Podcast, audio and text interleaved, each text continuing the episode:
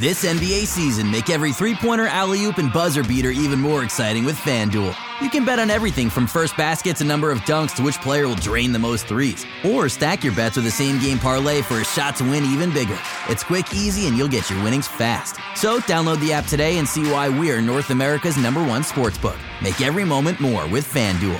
19 plus and physically located in Ontario. Gambling problem? Call 1 531 2600 or visit connexontario.ca.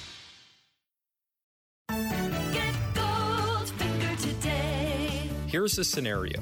You've been injured in a serious accident. The doctor says your recovery could take months, maybe even years, yet your insurance company is denying your claim every step of the way. If something like this happens to you, call me, Brian Goldfinger of Goldfinger Personal Injury Law. We have offices in Toronto, London, Peterborough, and now Kitchener Waterloo. Visit goldfingerlaw.com and get us working for you. You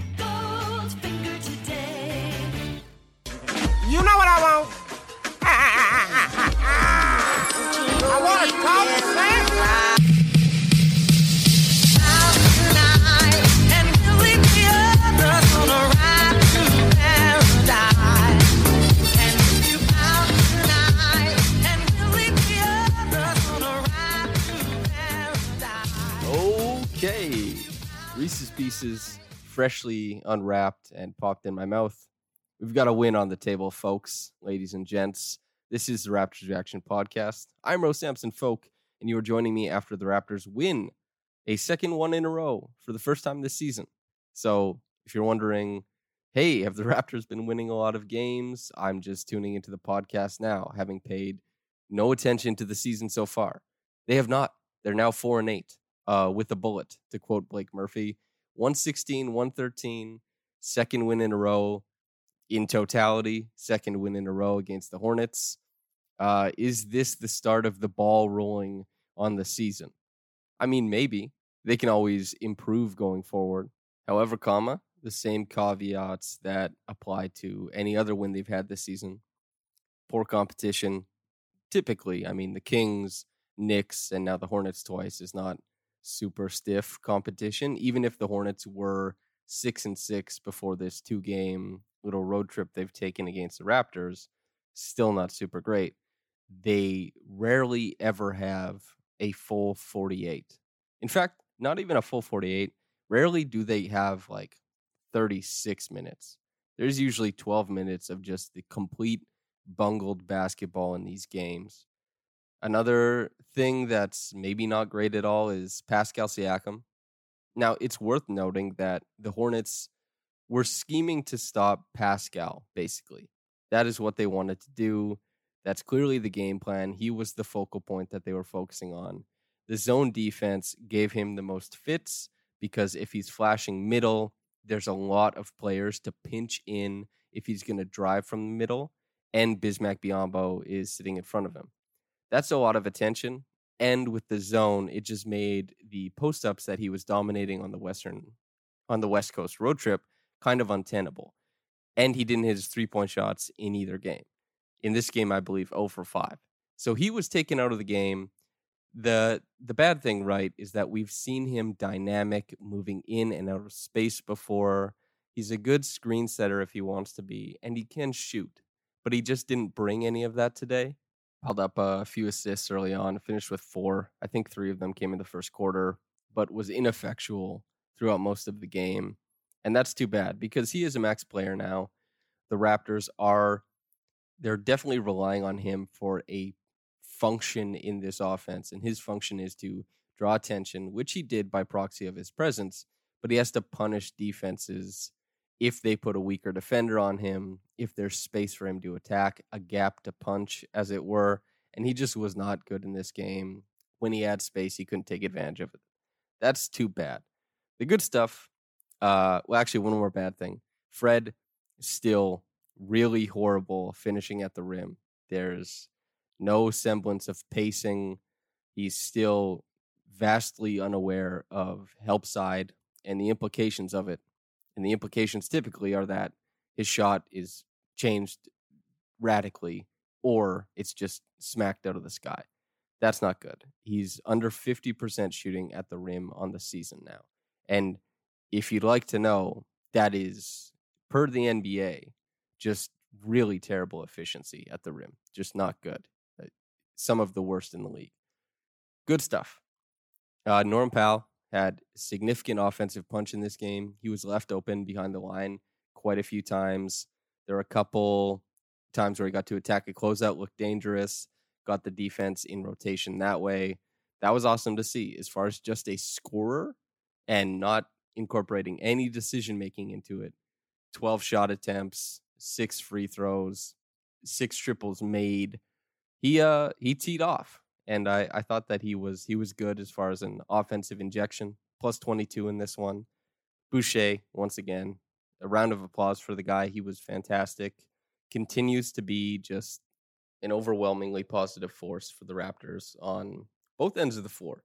That's great to see that this guy just comes in, gets out the lunch pail, suits up for work, and and gets it done. Another fun thing that's like maybe a little bit under the radar is Malachi Flynn plus Norm minutes. Norm just got to work off ball, really linear decision making, which uh, you know is a huge. That's very good for his game when it's just kind of straight and narrow, and he knows what to do. Just lets his body and his muscle memory take him places. That's really good.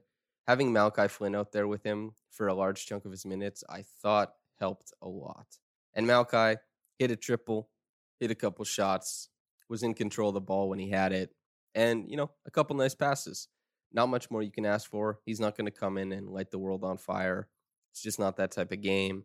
And and if it was, I mean, then you're looking at an incredible rookie. And so far, we're just looking at a guy who's just trying to come in, get some reps, see what he can impact, what he can affect. Stanley Johnson, another really sharp statistical game as far as shooting. Two of two from downtown, two of two from the floor. You know, no turnovers, a lot of pretty nice swing passes. And he was a closer of sorts, getting subbed out for offense, subbed in for defense at the end of the game.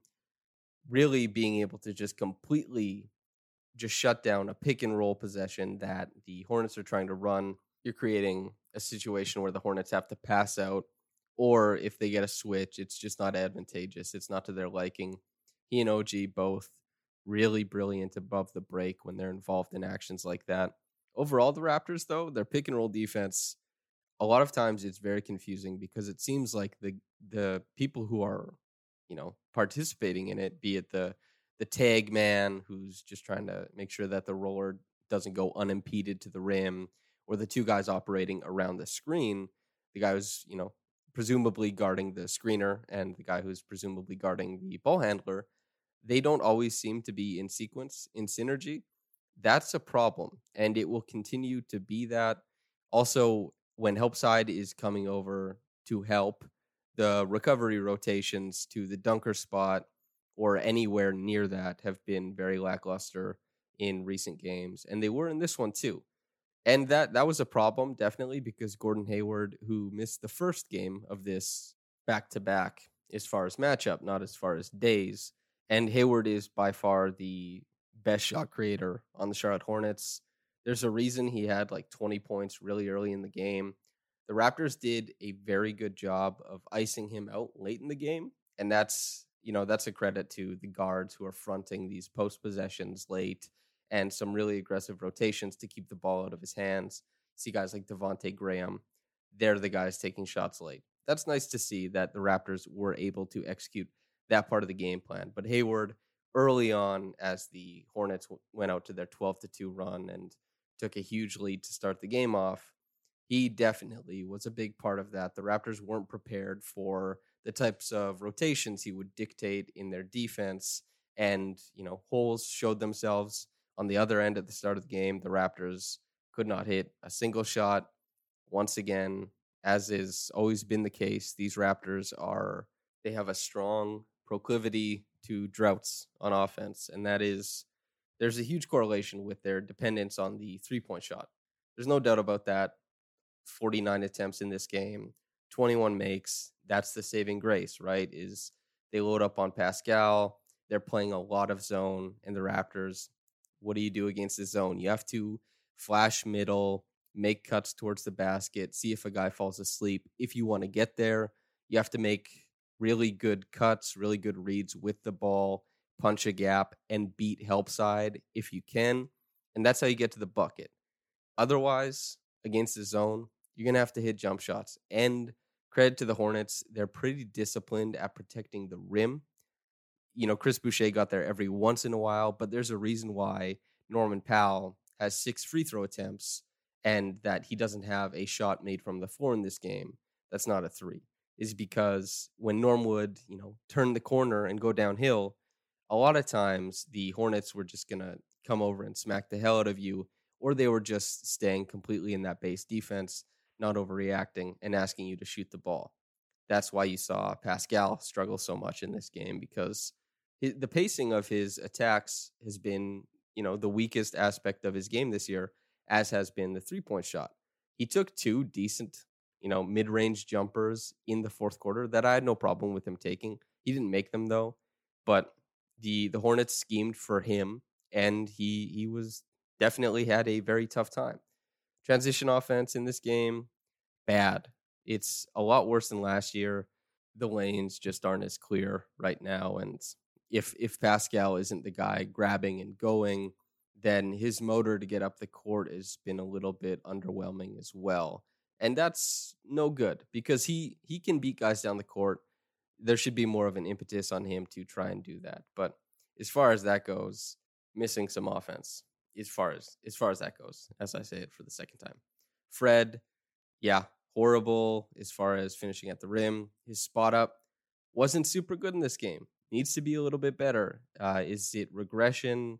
I don't think so. I think he's you know a 40 plus percent shooter from downtown especially a catch and shoot option it'll come around 3 of 10 is not i don't think it's a great representation of his shooting talent the 10 assists though i think is just it's a a good example of what keeping your dribble alive can do for you and fred from years past and last year he was making steps towards this as well but from years past. You look at a guy who would pick up his drub, dribble or kill a drive just way too early, and he would give up on possessions and then reset or something like that. And he's much better at probing now. And while it didn't, you know, it didn't uh, become layups or a lot of shots that are made for him, he was able to create for teammates, not at an absurd level, but he's able to create shots, some shots that went in he is, you know, huge as far as drive and kick. The Raptors rely on him for that. And he did that in this game. And the fact that he is able to get the Hornets defense in rotation a little bit, going downhill, even though he's not a significant threat to finish at the bucket, that's nice to see. OG Anunoby, hell yeah. Awesome defense above the break. Some lackadaisical rotations in this one, but I still, the baseline of his defense, I'm generally very happy with it has been a little bit up and down this season, but the whole Raptors team has been up and down this season. They're all trying to work with an Aaron Baynes instead of a Marc Gasol, for example. And Marc Gasol, to this day, is still very underrated for what he brought to the Raptors defense. I think that's important to note. But OG offensively, you know, gets those pick sixes. He steals the wing to point or point to wing pass, takes it down for a dunk on the other end. And as far as spotting up in this game, he was phenomenal. Shot looks really, really smooth.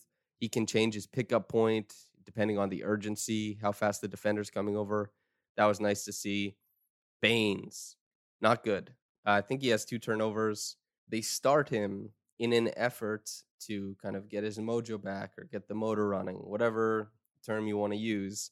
And they he plays four minutes and 20 seconds, and they're minus 10 in those four minutes and 20 seconds. They're just starting the game at a disadvantage because anytime he's in an advantageous position, the ball might just slip out of his hands. And you're just counting your blessings if the ball goes out of bounds. But usually it's jump starting transition the other way. And he has a unique talent for cramping Pascal's spacing. He just he ducks in when Pascal might have a lane to the bucket and he crowd spacing and he has not shot the three at any type of. He's just not a legitimate option from that area this season. So hopefully he comes around, but terrible start for him. Yuta Watanabe, he came in for a short spell. It was not particularly meaningful. I still like Yuta a lot. I think that he's a he's a very important player, but uh, well, not very important. He's very important to him and his family and some of his fans. To the Raptors rotation, perhaps I hope he gets the ninth man spot. He or Bembry. I'm I'm begging to see more of each of them. But as far as Yuta goes, it's uh it wasn't a big game for him or anything like that. As far as other things, I mean, the Hornets, LaMelo Ball, still really fun. Miles Bridges, super, super effective as far as, you know, operating in that Norman Powell spot for the Hornets offense, as far as a guy who's just going to rim run on closeouts, hit open, open triples, stuff like that. Devonte Graham, I think in clutch time last year, hit, I think he had 82.4 true shooting percentage. So he has the clutch gene, uh, for lack of a better term. That's why you saw him go bananas at the end of the game. Terry Rozier has been one of the best three point shooters in the league so far this season. And PJ Washington is just the consummate glue guy as a second year player. He's so, so good in that he, he's a little bit like PJ Tucker in that he's he carries a lot of strength. He's he is mobile for his size and he can guard up against you know guys who are longer than him and bigger than him. That's why you see they were very comfortable sticking him on Siakam because he has significant defensive chops. He could shoot the three a little bit, and he's a great on the move passer. Super fun team. They I'll continue to watch them this year. I think they're if you're looking for another team to watch that's just good basketball, I think the Hornets are that. They share the ball. It can be really beautiful on some possessions, as you probably saw tonight. But towards the end of the game, I think Kyle Lowry shepherded the Raptors home, was able to get into a spot where ISO's on Gordon Hayward, hits that little hezzy hezzy step back, fall away. We've seen it before in playoff series, in regular season games. Super great. As I said at the top of the podcast, the Raptors were able to get stops late. You start playing the free throw game. Devonte Graham hits just an insane pull up three pointer. More free throws. You're able to close it out 116 to 113. There's a lot of overlap from the last game to this game as far as strategy and all that kind of stuff. So, yeah, that's how I feel about this one. 116, 113, and a win but not one that seems to indicate the Raptors are about to make a big turn in play style or, you know, how dynamic they might be on offense or defense. Reggie Evans Award, I'm going to give it to Stanley Johnson. Under normal circumstances, perhaps Chris Boucher, but Stanley Johnson, I think it's really cool that they just brought him in like a closer in baseball. I think it was Blake who said that. I might have seen a tweet about that and I'm stealing it. And if I am, I think it was Blake who said it. But yeah, like a closer in baseball comes in, gets the save, plays really good defense. He was involved in the last two possessions, like directly involved in them. So, really nice coaching job by Nurse to slot him in there, and even better job by Stan to make use of that uh, opportunity and provide a good defensive performance. Really cool to see. Reggie Evans Award is his. There you go, man. And as far as uh, the quick reaction, it doesn't look like there's one posted to the website. So heads will roll, I suppose. Um, I'm going to pretend that there was a quick reaction comment and that it was good and uh, engaging. So uh, th- thanks for commenting, uh, good and engaging person. I've enjoyed your insights very much. Uh, but that's it for me, Samson Folk. And uh, yeah, this has been the Raptors Reaction Podcast. Thank you for tuning in. I hope you enjoyed it. But whether you're getting into this in the morning, or at night. Have a blessed day and goodbye.